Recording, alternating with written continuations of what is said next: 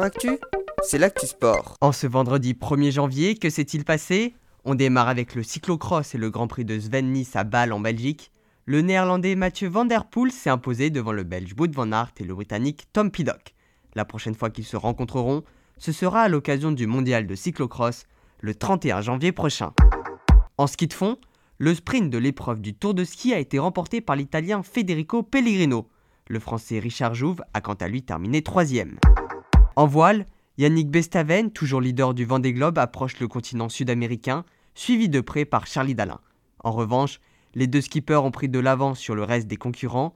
Thomas Ruyant, troisième, et ce soir à plus de 472 miles de la tête. Enfin en basket, Becky Heyman est devenue la première femme à diriger une équipe de NBA, normalement assistante coach des San Antonio Spurs.